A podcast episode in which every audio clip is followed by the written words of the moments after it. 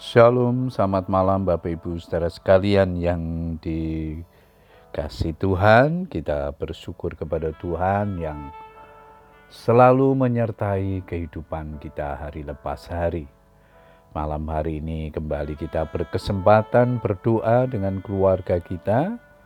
Namun sebelumnya kita akan kembali merenungkan firman Tuhan yang malam hari ini diberikan tema Tuhan sanggup membangun kembali. Ayat mas kita di dalam Yehezkiel 36 ayat 36. Firman Tuhan berkata demikian, dan bangsa-bangsa yang tertinggal yang ada di sekitarmu akan mengetahui bahwa akulah Tuhan yang membangun kembali yang sudah musnah dan menanami kembali yang sudah tandus. Aku Tuhan yang mengatakannya dan akan membuatnya. Bapak Ibu Saudara sekalian, di tengah situasi ekonomi yang sulit sebagai dampak dari pandemi COVID-19, banyak orang mengalami kemerosotan di segala bidang kehidupan. Karena keadaan ini ada banyak orang Kristen apatis terhadap perkara-perkara rohani. Mereka tak lagi bersemangat beribadah, bahkan dalam melayani pekerjaan Tuhan. Tetapi tidak seharusnya pandemi ini membuat kita kehilangan semangat dan kerinduan mencari Tuhan. Justru kita harus makin bersungguh-sungguh di dalam Tuhan dan semakin hidup melekat kepada Tuhan. Sekalipun musim kehidupan di dalam dunia ini berubah, kita harus percaya bahwa kita punya Tuhan yang tidak pernah berubah kasih dan kuasanya. Ibrani 13 ayat yang ke-8 di sana dikatakan Yesus Kristus tetap sama baik kemarin maupun hari ini dan sampai selama-lamanya. Kita punya Tuhan yang sangat ahli membuat keajaiban. Jangan pernah ragukan hal itu.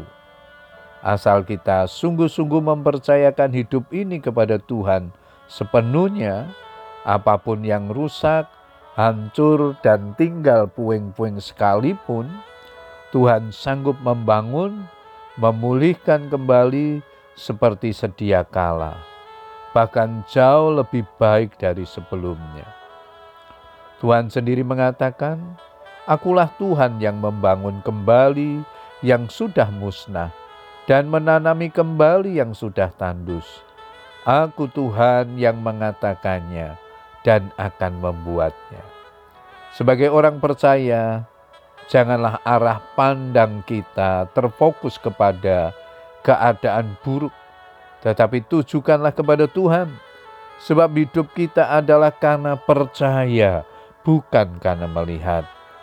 Perhatikan Ibrani 11 ayat yang pertama, iman adalah dasar dari segala sesuatu yang kita harapkan dan bukti dari segala sesuatu yang tidak kita lihat. Bila masalah kita sepertinya tak ada jalan keluar, percayalah di dalam Tuhan selalu ada jalan keluar. Puji Tuhan Bapak Ibu Saudara sekalian, biarlah kebenaran firman Tuhan ini menjadi berkat bagi kita semua. Teruslah berharap dan bersandar kepadanya dalam situasi apa pun yang sedang kita hadapi. Selamat berdoa dengan keluarga kita. Tuhan Yesus memberkati kita.